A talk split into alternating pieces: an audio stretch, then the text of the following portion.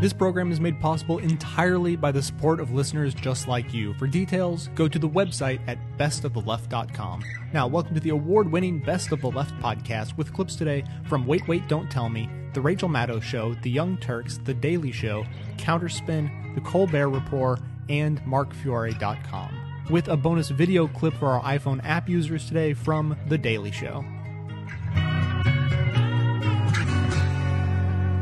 Here is your next quote. If you don't change your immigration policy, I will have to stop drinking your enjoyable brand of iced tea. That was from Twitter. It was one angry woman's reaction to the new immigration policy. Where? In Arizona, Yes, exactly right. Arizona passed a law requiring police to check the immigrant status of anyone they, quote, lawfully encounter who they suspect might be illegal. Mm-hmm. Now, what might make the police think somebody is illegal? Not their skin color or accent, oh no. That would be racial profiling. Instead, police will be looking for people who seem really homesick. Hmm. Writing postcards. Exactly. Just, just standing there looking into the distance going, hmm. Oh, if only. You should, One- in, in Arizona, you should probably not go to a policeman and ask for directions. no. Right. That's out.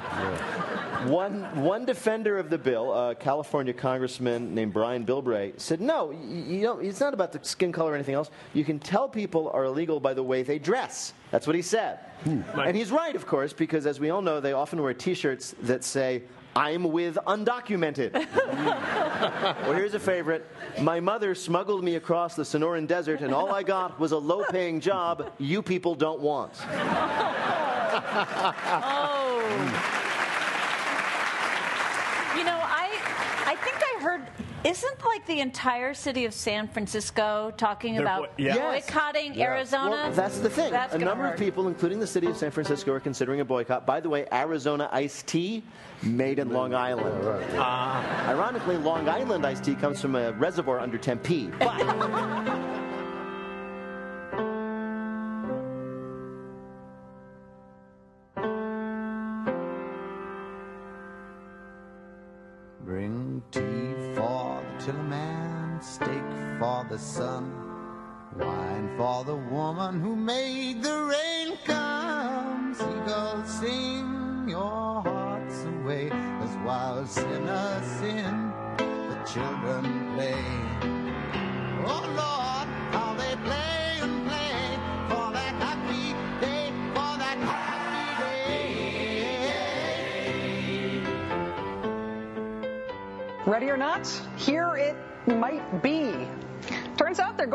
immigration reform.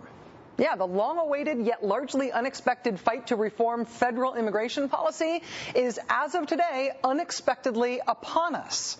The tick-tock of what led up to us learning this today is a little bit head spinning. Last night, President Obama told reporters on Air Force One that Congress probably lacked the quote, appetite to take on immigration this election year. That comment from the president led to the broadly understood truth expressed by this completely conclusive Associated Press headline. It's not going to happen. Immigration reform off the agenda, so says Obama. Well, this morning, House Minority Leader John Boehner one-upped the AP, saying, quote, there is not a chance that immigration is going to move through the Congress. Not a chance. Not long after Mr. Boehner took up residence on that particular limb, Senate Majority Leader Harry Reid got all oh yeah on the subject.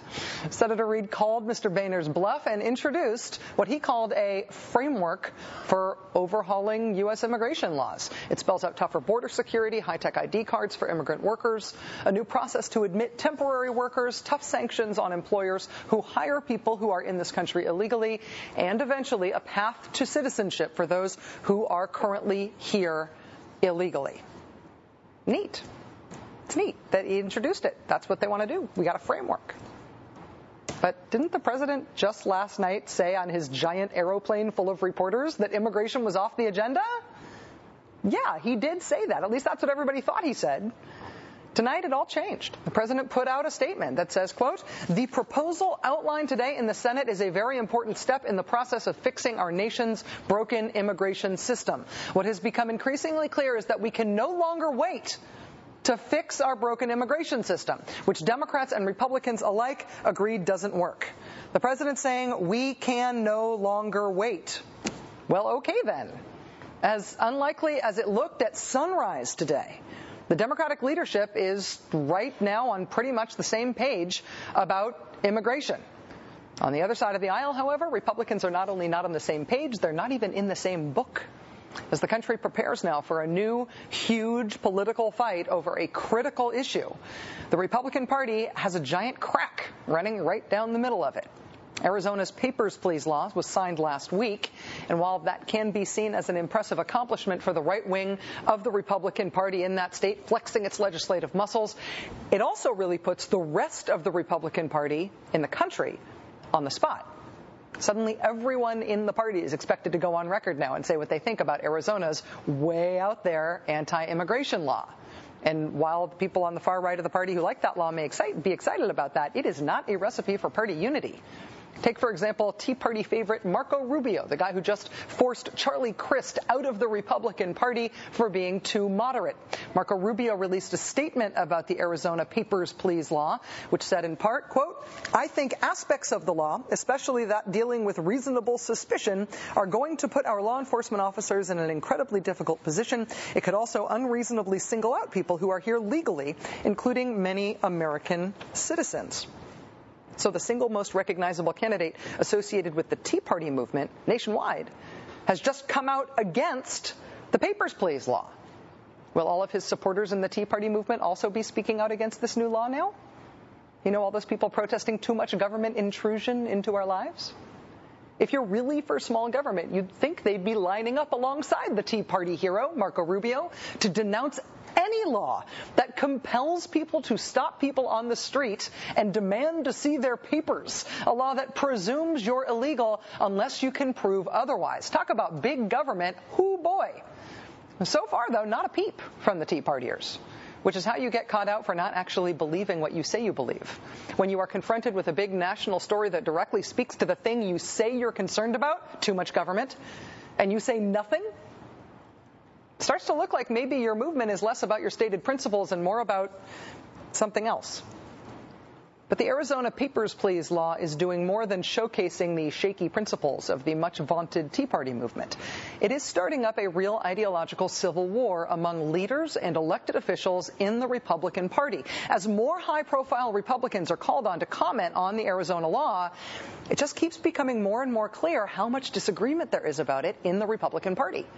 Former Florida Governor Jeb Bush said, quote, I think it creates unintended consequences. It places a significant burden on local law enforcement, and you have civil liberties issues that are significant as well even after trying to come up with an argument for how it wouldn't necessarily have to be implemented in a totally racist way, Karl Rove admitted, quote, I think there's going to be some constitutional problems with the bill. I wish they hadn't passed it in a way. Republican Senator Lindsey Graham also seeing a constitutional problem, he says, with the Papers, Please law. What happened in Arizona is that good people are so afraid of an out of control border that they had to resort to a law that I think is unconstitutional. Republican Congressman Connie Mack totally and completely denounced the law today. He issued a statement that said, quote, this law of frontier justice, where law enforcement officials are required to stop anyone based on reasonable suspicion that they may be in the country illegally, is reminiscent of a time during World War II when the Gestapo in Germany stopped people on the street and asked for their papers without probable cause.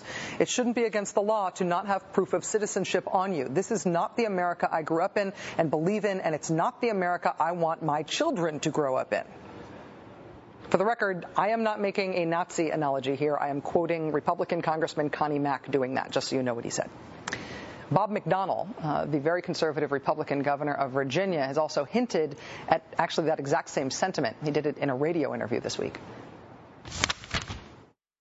I'm concerned about the whole idea of carrying papers and always have to be able to prove your citizenship. That brings up uh, shades of uh, some other regimes that were not particularly uh, helpful to democracy former Arkansas governor and presidential candidate Mike Huckabee registered his displeasure with the new law as well. Um, He did so, though, in the form of a bizarre theme park metaphor. He told the Dallas Morning News, quote, What does concern me is that if it's not carried out and applied carefully, you could end up in the situation where people are indiscriminately stopped who are absolute citizens. America is a lot like Disney World, in that once you get a ticket, you're in. You don't have to keep showing your ticket to keep riding the rides. That's the whole point of liberty. Straddling the Republican divide on this issue are people like Senator John Cornyn of Texas, who's not exactly sticking up for the Arizona law, but he says it's been misunderstood. Quote, I don't think it is as onerous as it's been represented. Actually, I don't think people misunderstand the Arizona law. This is one of those bills that the more you know about it, the more surprised you are about just how onerous it is. But if you want to get a sense of just how uncomfortable the position is that Republican politicians have been put in by this Arizona law, just watch this next clip. Watch this. This is Minority Whip, poor Minority Whip Eric Cantor on ABC yesterday. He's so desperate to not take a stand on the Papers, Please law either way that he basically filibusters the interview. Are you in the Jeb Bush, Marco Rubio, Karl Rove camp that this law that Jan Brewer signed in Arizona goes too far, is unenforceable, or lots of questions around how it will be enforced? Or are you in the McCain, Kyl, Brewer camp in support of the law? Which camp are you in? I, I don't think, I think that's a false choice. How is I that a false choice? Because, because no one is going to accept the lawlessness.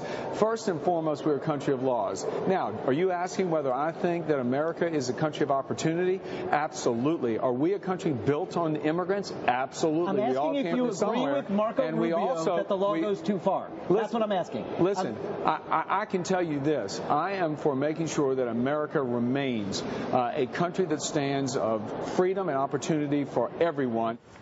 Also, puppies. I'm totally for puppies. Are you asking me about puppies? I'm so pro puppies. How dare you insinuate that I'm not pro pup? Oh, that's not what you're asking?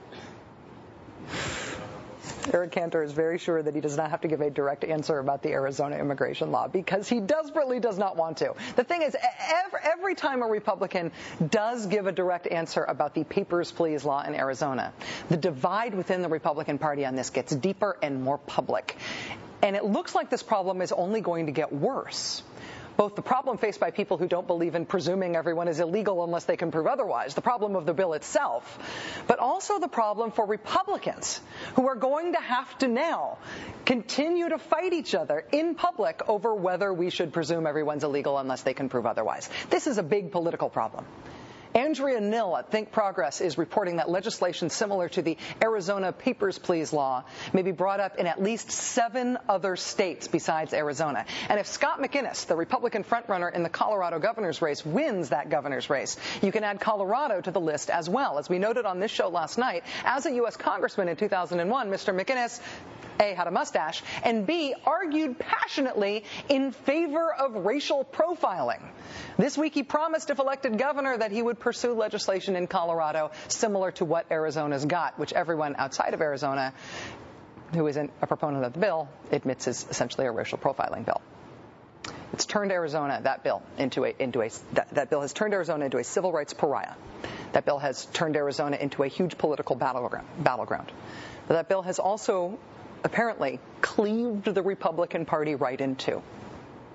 Now that the political can of worms labeled draconian immigration legislation has been opened by the great state of Arizona, expect a long, bitter, intra Republican battle on this issue, just in time for Democrats to lead a charge finally for comprehensive federal immigration reform for the whole country. Wow. Stay tuned. Politics is totally different for the whole rest of the year now. This is a big deal.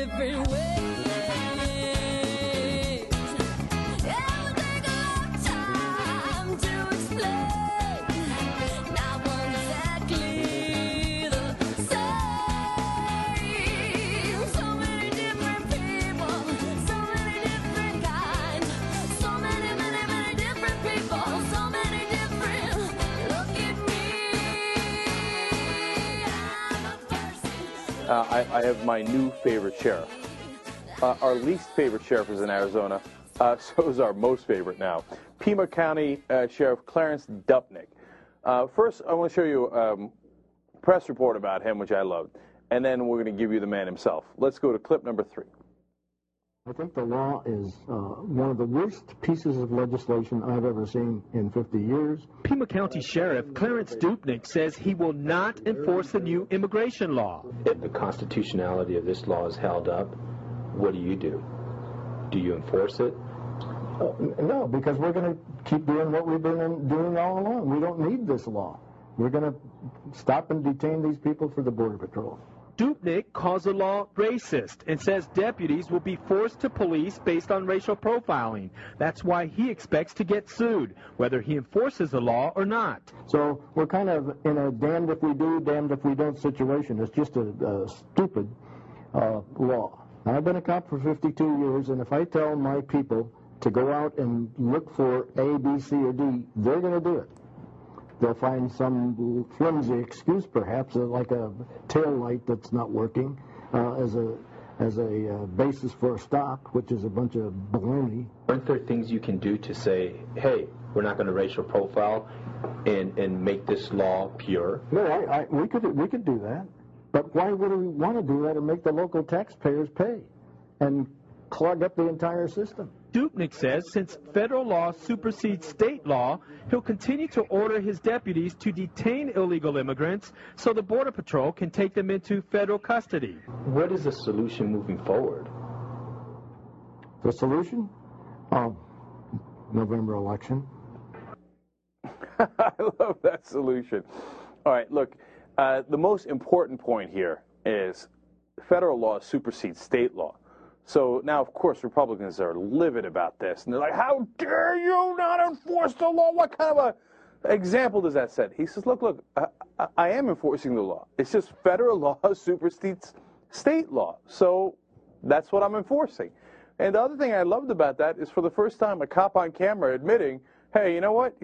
We pull people over for flimsy excuses all the time, tail light, whatever baloney we can come up with, if we want to enforce something." You know, if we want to go after a particular set of people or whatever it might be, yeah, yeah, tail light, something, you know, we'll make it work.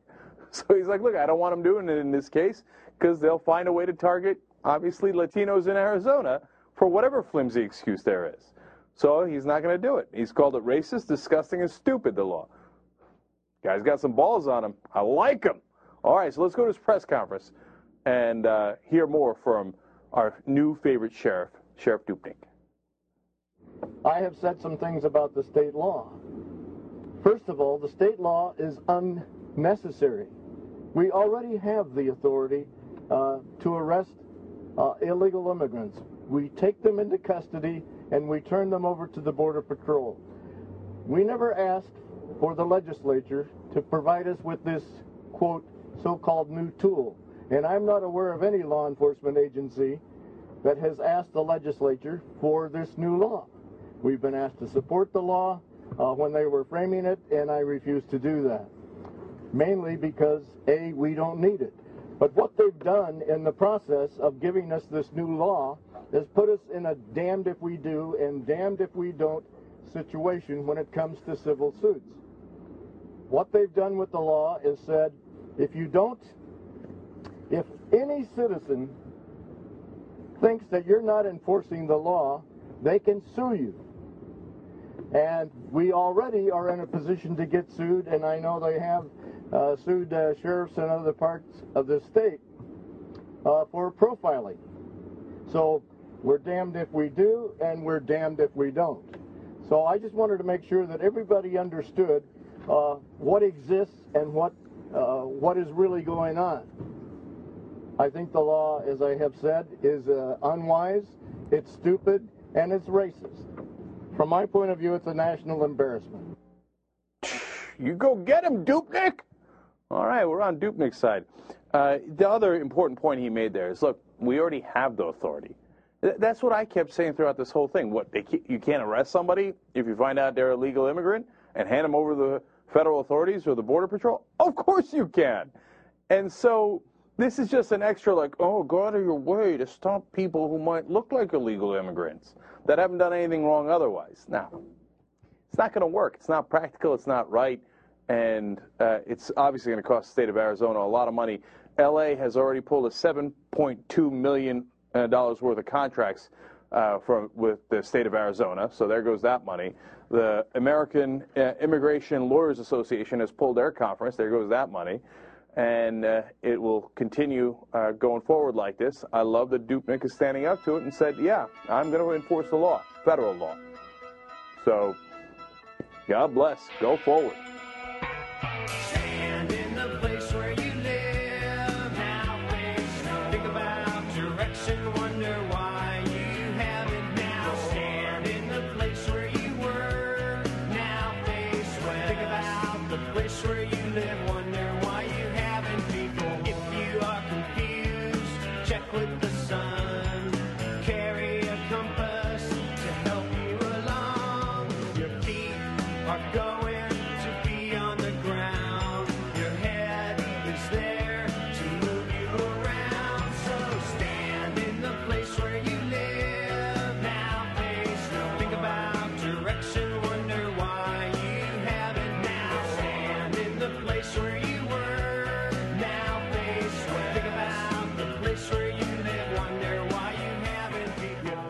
As Justice Louis Brandeis once wrote, the states are the laboratories of democracy, a place where programs can be developed and tested to help solve national problems. And then there's Arizona. The birthers are back, and this time legislators are listening, passing legislation to require a candidate to show a birth certificate in order to get on the presidential ballot. Arizona becomes the third state to legalize concealed weapons without a permit. Arizona Governor Jan Brewer Friday signed a controversial bill, the toughest state law against illegal immigration in the country. Those three bills were just one week in Arizona. One week. It, it turns out Arizona's the meth lab of democracy. and this immigration law is. Uh, what does this draconian new immigration law do exactly? Increase border patrols, taller fences, uh, piranha moat? Oh no. It makes it a state crime to be in the U.S. illegally. Legal immigrants must carry paperwork proving their status. You know, that's tough. It's not unprecedented having to carry on your papers. It's the same thing that free black people had to do in 1863. Lord knows that didn't leave any residual anger. What's the fuss? Police are required to check anyone they have a reasonable suspicion is illegal. And people can sue local governments if they think immigration law is not being enforced. You can sue the police for not enforcing harshly enough. Help!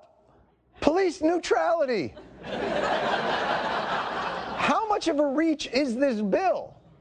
Well, let's hear what Tom Tancredo has to say about it. He's the guy who called Miami a third world country and said the Minutemen, Border Patrol aren't vigilantes, they're heroes.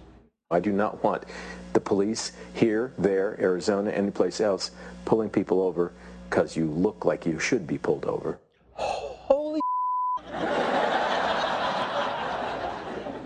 He thinks you've gone too far, Arizona. Tom Tancredo. the man Mexican parents tell their kids about to get them to eat their vegetables. he thinks you've gone too far. It- it's, it's, he does. It'd be like Ted Nugent. Be like Ted Nugent pleading with you to just put down the guns and talk this thing out. But one of the bill's sponsors, State Senator Russell Pearce, explains how laughable, laughable, huh, charges of racial profiling are. The charge by the opponents to this measure is that it will encourage, indeed almost mandate, racial profiling. You know, I, I have two children, two grandchildren that are Hispanic.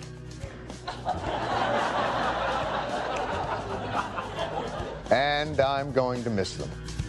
Hello there, the angel from my nightmare, the shadow in the background of the moon. I am more proud of this show and love working on it more than anything else I've ever done in my life. and the members who sign up and stick with the show are the ones who allow me to follow my passion. Members sign up to donate as little as $5 a month or even $55 a year to support the show. In return, besides my undying gratitude, they also receive bonus material through the members only Raw feed. This includes audio and video content from the show and bonus material that would otherwise end up on the cutting room floor. All of this is delivered in organized feeds so members can access what they want and ignore what they don't. If you're a regular listener of this show and appreciate the service it provides, please consider becoming a member by visiting the membership tab at bestoftheleft.com. Thanks a lot. I cannot sleep, I cannot dream tonight. I need always. When Bill O'Reilly was grasping for reasons to support Arizona's new immigration law on May 3rd, this was the best he could do. Arizona had to do something. In the capital city, Phoenix, crime's out of control. For example, last year, New York City, with six times as many residents as Phoenix, had just 16,000 more reported crimes. There are just three problems here. Immigrants tend to commit less crime, so targeting them in order to reduce crime makes no sense. The crime rate in Phoenix is not out of control. It's been dropping sharply. O'Reilly's sleight of hand comparison between New York City and Phoenix tell you nothing unless you adjust those numbers to account for the size of the cities, which is something the FBI discourages due to the wide variation in crime reporting between cities. And the FBI notes that any such comparisons, quote, lead to simplistic and or incomplete analyses that often create misleading perceptions adversely affecting communities and their residents, close quote. But with O'Reilly, an appeal to refrain from hurting certain communities falls on deaf ears. The very next night, he began his show blasting New York City Mayor Michael Bloomberg's sensible call to New Yorkers not to scapegoat Pakistanis and Muslims following the arrest of a Pakistani American suspect in the Times Square bomb case. Quote, well, maybe somebody should remind the mayor that Muslim fanatics have been threatening New York City and the entire country for almost 20 years. Close quote. It's good to know that when a politician comes out against ethnic and religious scapegoating, someone in the media can be counted on to take the other side.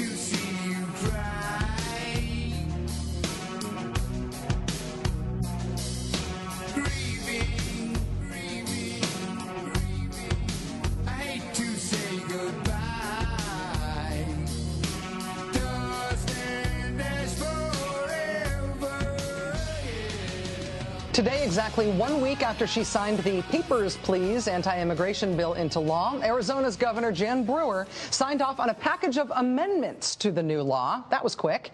The original law required police in Arizona to stop people who look like they might be in this country illegally and demand to see papers proving otherwise.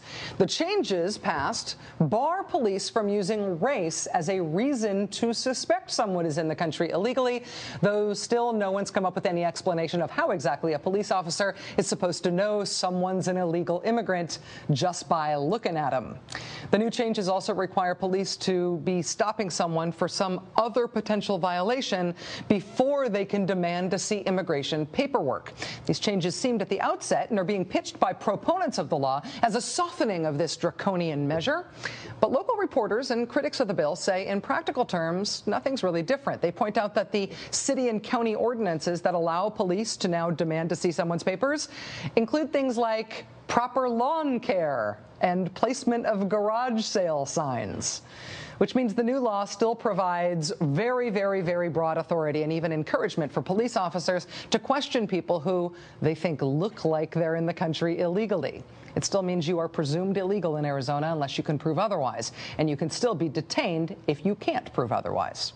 Whether or not the tweaks to the new bill will affect the opposition to it remains to be seen. The Papers, Please law has already provoked a number of boycotts of the whole state, including by the Denver School District and the cities of San Francisco and St. Paul, Minnesota, all of which have banned work related or publicly funded travel to the state.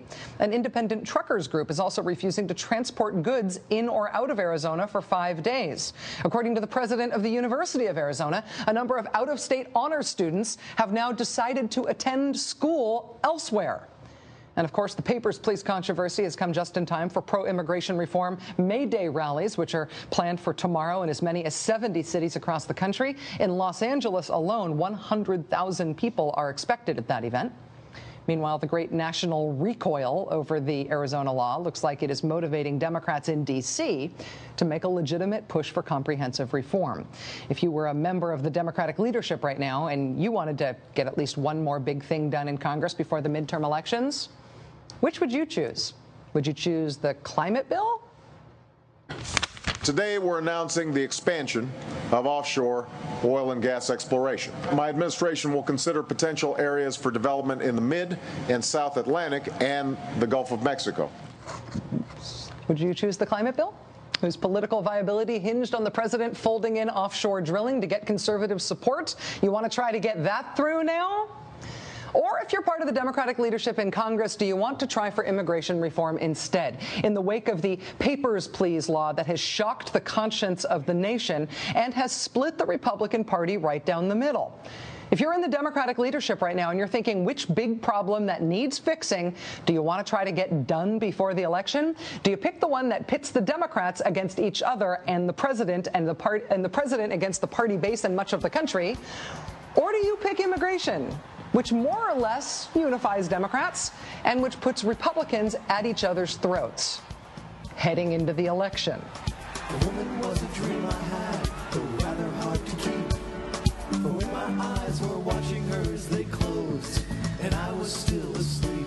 You can now support this podcast as easily as by shopping online.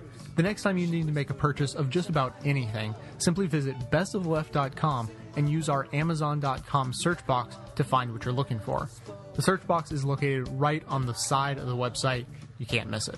When you make your purchase, we get a little commission. It's just another effortless, completely free way for you to help keep the show going strong. Thanks for your support. The place I was far beneath the surface of the sea. My sight was poor, but I was sure the sirens sang a song Dance above me as I sink. I see them through a crystal haze, and hear their sweet sound bouncing round the never-ending coral maze. It is Immigrant Heritage Week here in New York City when New Yorkers honor each other's unique cultural ways of avoiding eye contact on the subway. But this celebration reminds us that despite our different backgrounds, there is one belief that unites all Americans. The Mexicans are coming. Someone arrest that graphic. Now, you may not be hearing about it much now, but after the banking bill, immigration reform will be the next topico muy caliente in Washington. And Democratic Representative Luis Gutierrez has plenty to say about it. Es tiempo que el presidente actúe. Mire, es tiempo que él haga una prioridad. El issue de inmigración. First of all, an American elected official should not be speaking Spanish. I mean, what if JFK had said, Ich bin ein Berliner in Spanish? Second, we cannot enact immigration reform without first fixing our broken borders. We've tried everything to keep illegals out, from volunteer Minutemen to lining the border with our crappiest states. But nothing, nothing, folks, nothing is working.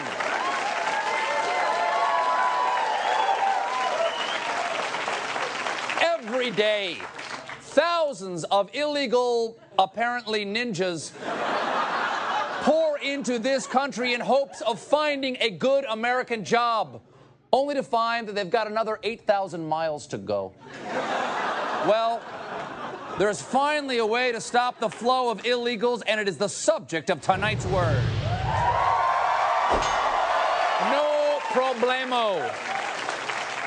Folks, my great grandfather didn't travel 4,000 miles across the ocean to see this country overrun by immigrants. He did it because he killed a man back in Ireland. Thankfully, thankfully, Arizona has found a way to solve this problem once and for all. The full Arizona legislature has passed the strictest anti-immigration bill in the country. Here's what's in the bill. If a cop has a reasonable suspicion that someone is here illegally, this requires the officer to ask that person for proof that they're here legally. Now, anyone without documentation showing they're allowed to be in the U.S. legally can be arrested and charged jail costs and also a fine of at least $500. And I believe they're allowed to taser anyone using the word Chipotle.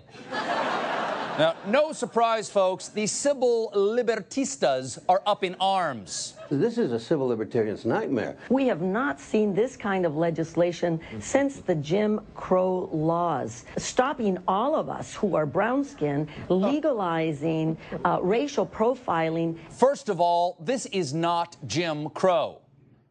Folks,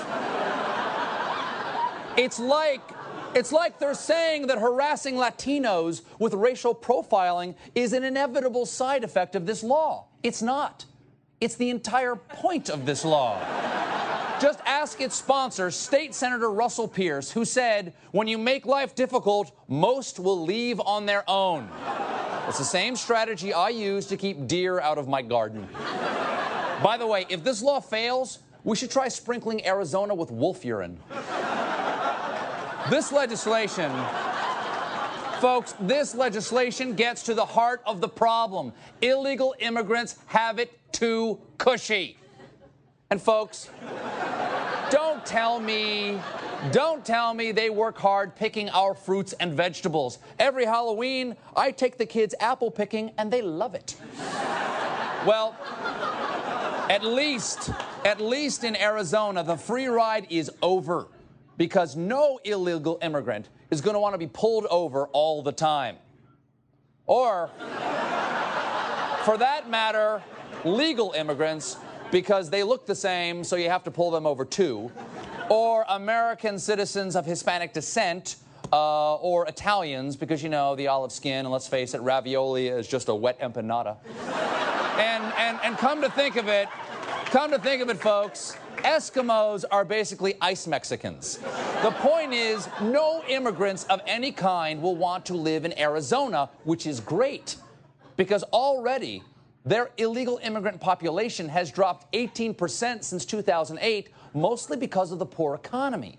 And this bill is going to make the economy even better, by which I mean even worse, because immigrants account for $29 billion of Arizona's economy. And when they leave, that hit to the economic cojones will make sure no one will want to live there. And once there's no people, no problemo. Well, the good guys and the bad guys, well, they never work past noon around here. They sit side by side in the cantinas, talk to senoritas and drink warm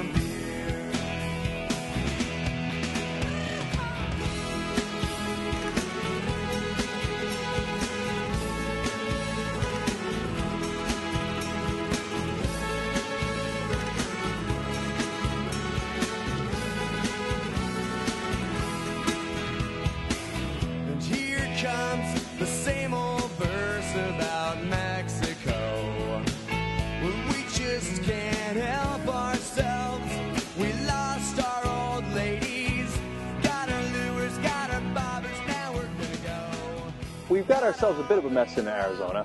Uh, they passed this new law saying that uh, it's a state crime to be an illegal immigrant and uh, that the police must ask for documentation. They say that it is not based on race, uh, but they leave it incredibly vague as to what it is based on, uh, that the cop should have a suspicion uh, that someone is there illegally. Now, will they wind up asking more Mexican Americans? Of course. I mean, you'd have to defy reality to say that that's not going to happen, right? Now, the other problem is that uh, cops are mandated to do this. If they don't, they can get sued. That's an enormous problem right there. But don't worry, uh, Republicans assure us that ah, nobody will get pulled over. Don't worry. Bill Kristol is on Fox News, and he tells us uh, that uh, it'll only happen a couple of times. That we shouldn't be too concerned. Let's go to clip number five. Does it violate the Constitution? I doubt that it violates the Constitution. If it does, it's a matter of federal preemption as against state law. I don't think it violates anyone's civil rights. And I think, look, I'm a liberal on immigration. I supported the Bush-McCain proposals in 2006. Took, took a lot of grief from some of my conservative friends on this. I have actually read this bill. It is not draconian. It is not going to lead to major civil rights violations. Will a few people get stopped, perhaps, uh, because some policeman has reasonable suspicion that a person's illegal? Will he be stopped, perhaps, on the street and asked to provide his driver's license? Yes. That is the huge, horrible civil rights violation that's going to occur five times or eight times or 13 times in Arizona. Meanwhile, Arizona has almost half a million illegal immigrant, immigrants. There are huge burdens on the hospitals and crim, crimes being committed near the border. And it's not unreasonable for Arizona to do this. okay, that's great. Oh, it'll only happened five or eight or 13 times. It's not a big deal. And is that the big civil rights violation? Your Mexican ass got pulled over? So what? Imagine if you dragged Bill Kristol's ass to jail based on his ethnicity. And if you said, hey, look, we're just checking Jews. It's not a big deal, okay? If you can show me your papers, then you can get out of jail. How do you think Bill Kristol would react to that? Oh, come on, Bill. We only did it five or eight or 13 times. Trust us. It won't get out of hand. My guess is he wouldn't take too kindly to that. So now, has it happened? Instantly. Get a load of the local news report in Arizona. Clip number six. Patty, the husband is a commercial truck driver. He was pulled over this morning, as he says, at Val Vista and the 202 at a weight scale check stop. He was then asked to show his documents. He handed over his commercial vehicle's driver's license and provided a social security number. But apparently, according to him, that wasn't enough. And then he came back and he said, well, I need your birth certificate. And, and then I said, uh, I, I, it's in my house. And that's when Abden says officers handcuffed him, placing him in a van, transporting him here to the Immigration and Customs Enforcement building in Phoenix off Central Avenue. I can't even imagine what he felt being put in a vehicle and people watching like he was some type of criminal. His wife Jackie says she was contacted and told to retrieve Abden's birth certificate. She asked the agent why her husband had been detained and was told Because he didn't answer the questions correctly. Um, he stated that, you know, his mother is in Mexico currently. That's where she lives. And um, I asked him, you know, is it a crime for his mother to be in Mexico? And um, he said that it's not, but he just thought it would be suspicious. And so She left work, drove an hour back to Maricopa, where she retrieved his and her documents just in case, showing us Abden was born in Fresno, California. Within about 90 minutes of the time she walked up to the building, Abden was released. Relieved to be out of that building, the two of them still remain baffled at the encounter. I don't think it's correct if I have to take my birth certificate with me all the times. I don't think that that's correct, you know. that, you know, we can be stopped at any time and we have to show, you know, bring the certificates with us and so forth. You know, it just, it doesn't feel like it's a good way of life to live with fear, you know, being stopped even if we are okay, that we are legal here. Uh, we still have to carry our documents around with Now, now, what do we tell you? I said my number one concern was when do they ask for the documents? If they ask you for your birth certificate right now, who among you has your birth certificate on you? My guess is 0% of you. The next time you go to the local supermarket, who's going to take their birth certificate with them? My guess is 0.0005% because some of you saw this story. Okay? Who, who carries that around? Nobody carries that around. And the only other thing they had was his mom's in Mexico. So if my mom goes on vacation, I'm a suspect. Okay, so if she goes to Turkey or if she goes to France, what all of a sudden round me up because I don't carry my birth certificate around with me? That's crazy. No, no, no. Like I said, somebody's arrested for something else, and you say, "Hey, bring in your papers to show that you're legal." Okay, then we're having a conversation. But you can't pull over every Mexican in Arizona on the suspicion that they're Mexican. No, it, this is crazy. And we talked about some old times and we drank ourselves some beers. Still crazy after all these years. Oh, still crazy after all these years.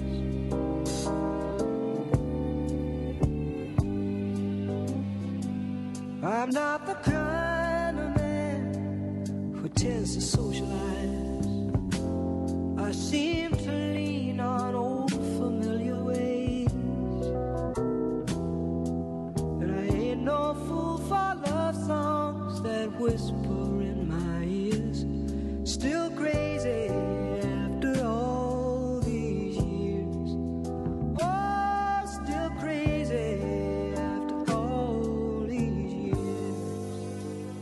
Down in Arizona, among the cactus and the sage, works a fella keeps us safe from illegal aliens or immigrants or whatever you call them lawbreakers. That fella's name is Police State Pete. Why, there's Pete now, arresting with reasonable suspicion. No papers? You're going to jail, amigo. Except turns out that one's part of a family been in these here parts since way back in the days Arizona was Mexico. There's old police state Pete at it again, and that fella sure looks illegal. Papers? Are your papers? Turns out that swarthy dude is just an Italian American visiting from Queens. But you could have fooled me. Never been to Queens. No, old Pete, he's no dummy. He knows there's probably some Canadians hiding among them. He's onto one now. Papers, Canuck. I got reasonable suspicion of you. Well, I guess that wasn't an illegal Canadian after all. Apparently, there's a lot of people down here look awful Canadian. Now, Police State Pete, he's got another one collared. Could be illegal Canuck, or even European illegal. Quit your struggling, woman. Where's your papers? Looks like Pete went and arrested himself the governor of Arizona, Brewer, whose name used to be Drink Wine. Sounds mighty French illegal to me. Poor old police state Pete's got his work cut out for him with all these illegal looking people. 'Cause out here, even the plants don't stay put. Well, I don't know what I'm looking for, but I know that I just want to look some more. And I won't be satisfied till there's nothing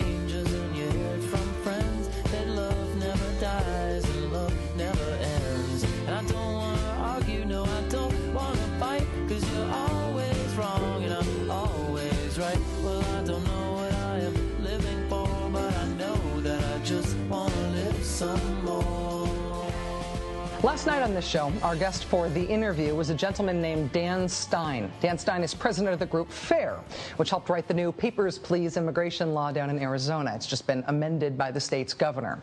If you saw that interview last night, you might recall Mr. Stein telling me this. First of all, we never gave that organization a dime. We didn't give that organization a dime. I was asking him then about fair support for a group called Protect Arizona Now. Dan Stein told us point blank last night, quote, we never gave that organization a dime. Should be noted that Mr. Stein was lying uh, when he said that. If you go to his own organization's website, you'll find a press release which quotes Mr. Stein, Mr. We didn't give them a dime, saying, quote, this is great.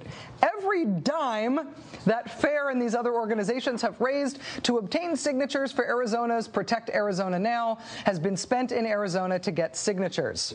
Again, he told us we didn't give Protect Arizona Now a dime, and on his own website, he's talking about every dime he gave them being accounted for. How many dimes exactly did Mr. Stein and FAIR give Protect Arizona Now that they're now denying? If you go to Mr. Stein's own website, you will find that, quote, FAIR has committed $150,000 to help ensure that protect, the Protect Arizona Now initiative is put before the state's voters in November. If you don't believe FAIR themselves on that number, you can also check their actual payments uh, that were documented on the Arizona Secretary of State website. Quote, this is, uh, well, this is the official contribution filing from Protect Arizona Now.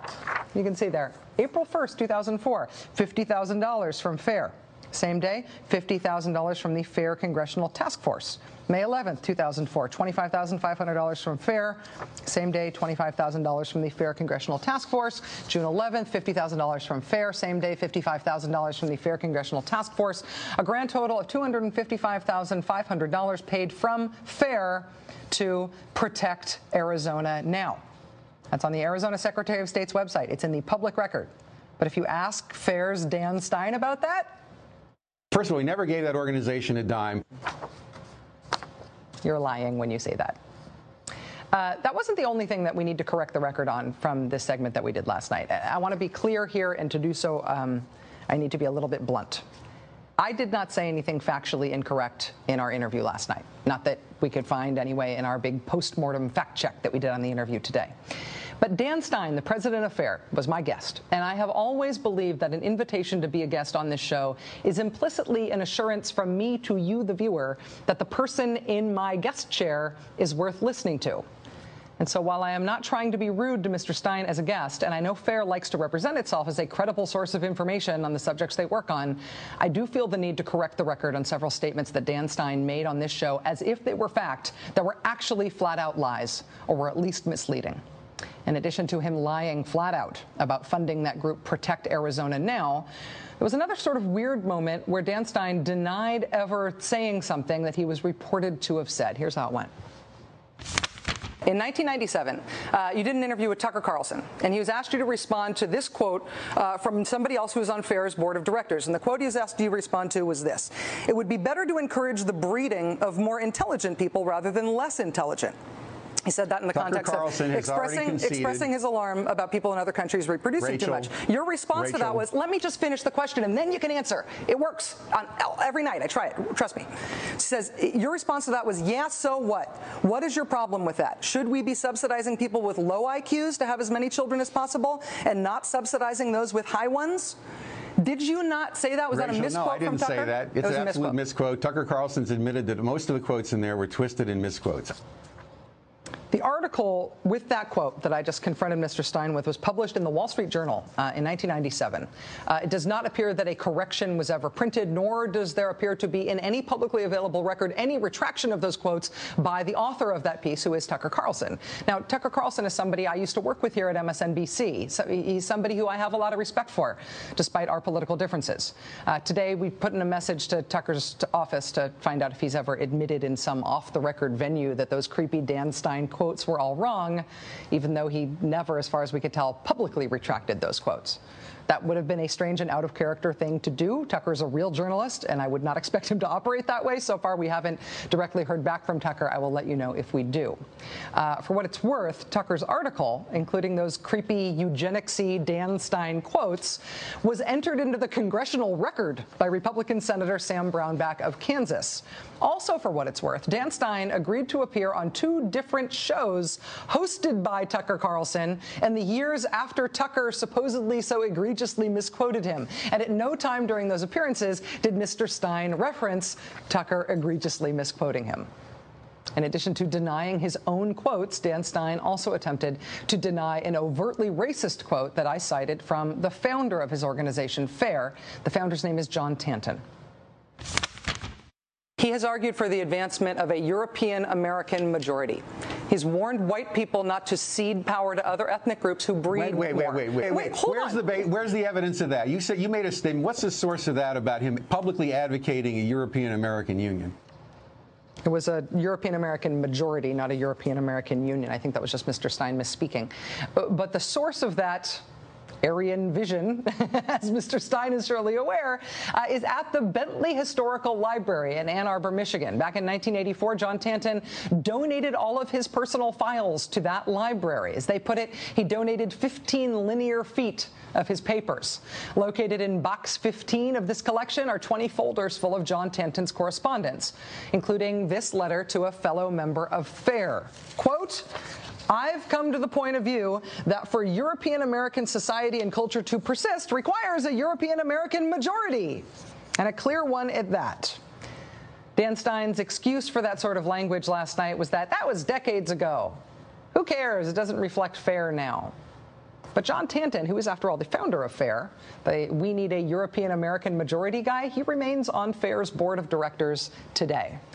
And it's not just old racist sounding rhetoric from FAIR's founder, who's now a member of their board of directors. It's also the staff of FAIR, hired recently. This is not guilt by association, this is just guilt. FAIR decided to hire Joseph Turner to be their Western region representative just a few years ago in 2006. Mr. Turner is on record saying stuff like this, quote, I'll be damned if I'm going to sit back and watch my state turn into a third world, third world cesspool. I consider accusations of bigotry and racism to be complimentary. And, quote, I can make the argument that just because one believes in white separatism, that does not make them a racist. That guy was on FAIR's payroll as recently as 2007. He's not a vague associate of FAIR from the distant past. He is FAIR, as was Rick Oltman, shown here at a White Citizens Council meeting. I'm sorry, a Conservative Citizens Council meeting. I forgot they changed their name. You want to see the Council of Conservative Citizens website? We showed you this last night. Erectus walks amongst us with a mock up image that's some supposed to, I guess, be a cross between a black person and an ape. Here again, Rick Oltman, in his capacity as a fair employee at the Erectus Walks Amongst Us Conservative Citizens Council, along with Virginia Abernethy of the aforementioned Protect Arizona Now. Again, this is not guilt by association, this is guilt Saying FAIR is associated with its own founder, with its own board, with its own employees, with its own president, who was our guest last night, is like saying, it's like saying I am associated with Rachel Maddow. if it matters to an understanding of FAIR's work, including writing Arizona's Papers, Please law, if it matters to an understanding of what they do, that FAIR is connected with the really fringe white supremacist and white separatist movements in this country. The way you document that is by finding out if the group's founder and board and employees and president and funders and the people it funds are tied up in those movements. And it turns out in FAIR's case, they really, really are. The white supremacist movement and white separatist movements in this country are not big movements. They are really fringe. They are really radical. And frankly, they're really weird. Being hooked up with people associated with that fringe of the fringe is not normal conservative politics. This is a tiny radical rump that's been around for a long time in American politics, but it is what FAIR is all tied up in. The reason the new Arizona immigration law is a subject of national discussion is because it appears to be very focused on race. If you want to know if this Arizona bill is as much about race as it seems, it is germane to look at who wrote the bill and what their motivations might be. FAIR has a moderate reputation has a moderate mainstream reputation. But when your board of directors, your founder, your early funders, your president, and your staff are all tied up with this far, far right, tiny rump white supremacist and white separatist movement in this country, you are a lot of things, but you are not mainstream. And it ought to affect our national understanding about what this Arizona bill is and what it means.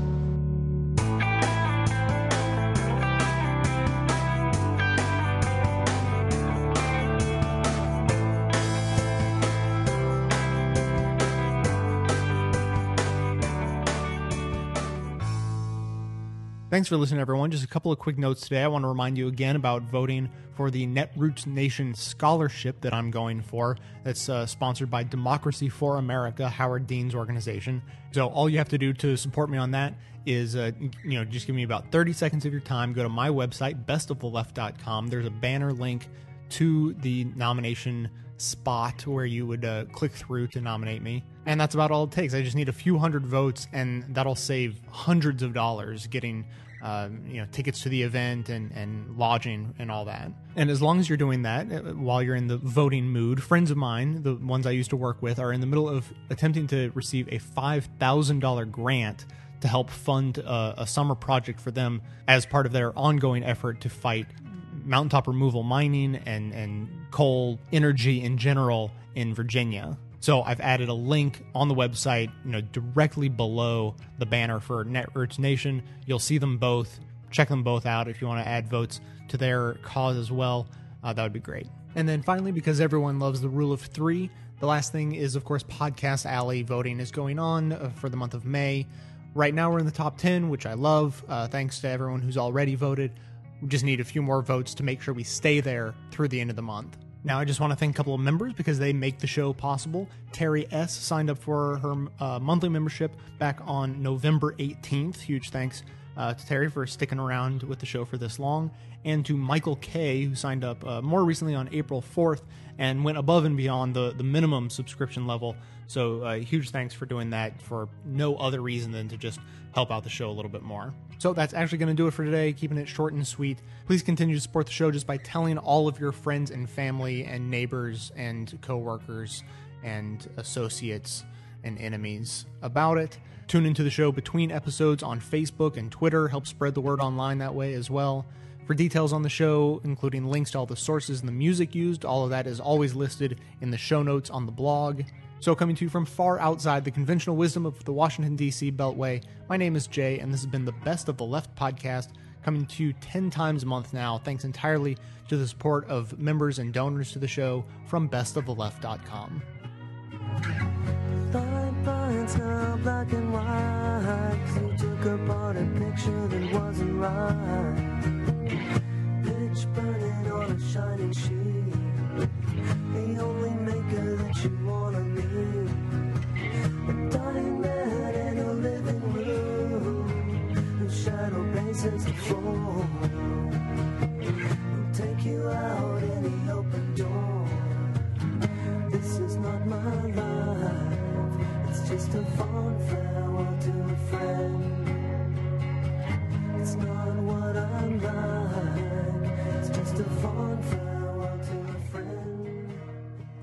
Hi there, it's Mike. Here's another unsolicited moment for the podcast listeners. Some things have changed since I sent my first message to Jay. The main change? More podcasts, 10 a month. And there's the iPod apps, the bonus clips divided into different categories for the subscribers. And now Jay has made this podcast his full-time job. Plus, Jay won the Best Produced Podcast of the Year award. By using the Amazon link on the Best of the Left podcast site, you can contribute with every purchase you make at reduced prices on just about At Amazon, you can buy music downloads, furnish your apartments, fill up your cupboards with linens, food, computer supplies, appliances, and on and on and on. Not just the Amazon DVDs and books. In fact, it's hard to name anything that you can't buy at Amazon. And you're contributing at the same time without paying a penny more. Now, my Social Security retirement check doesn't allow for much shopping, but I still manage to make sure Jay has my $5 subscription month after month. It's great to know that even on a meager income, I'm making a big difference in our world, keeping the Best of the Left podcast going and growing and ensuring progressive concepts are introduced, heard, and passed on. I'm proud to be a part of that, and you will be too. Do your part. Do what you can. Thanks.